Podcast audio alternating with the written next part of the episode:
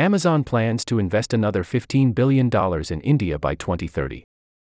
Manish Singh. Camera. Image credits. Isaac Brekken slash AP Images. Amazon plans to more than double its investment in India in the next seven years, the e commerce group said, joining a roster of other high profile American giants ramping up commitment to the South Asian market after meeting with Prime Minister Narendra Modi this week.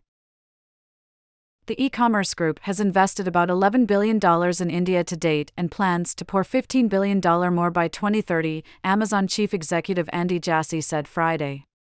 The vast majority of the new capital is likely earmarked for AWS expansion in India.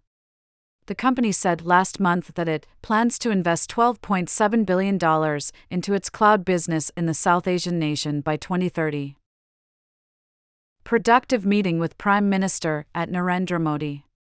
Discussed Amazon's commitment to invest $26 billion in India by 2030. Working together, we will support startups, create jobs, enable exports, and empower individuals and small businesses to compete globally.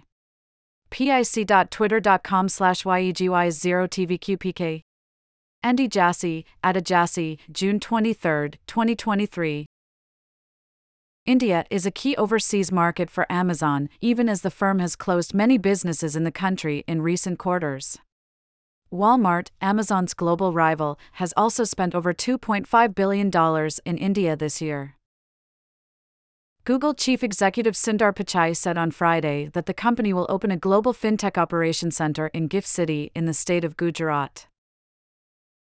Modi's visit to the U.S. has attracted a number of other high profile commitments this week.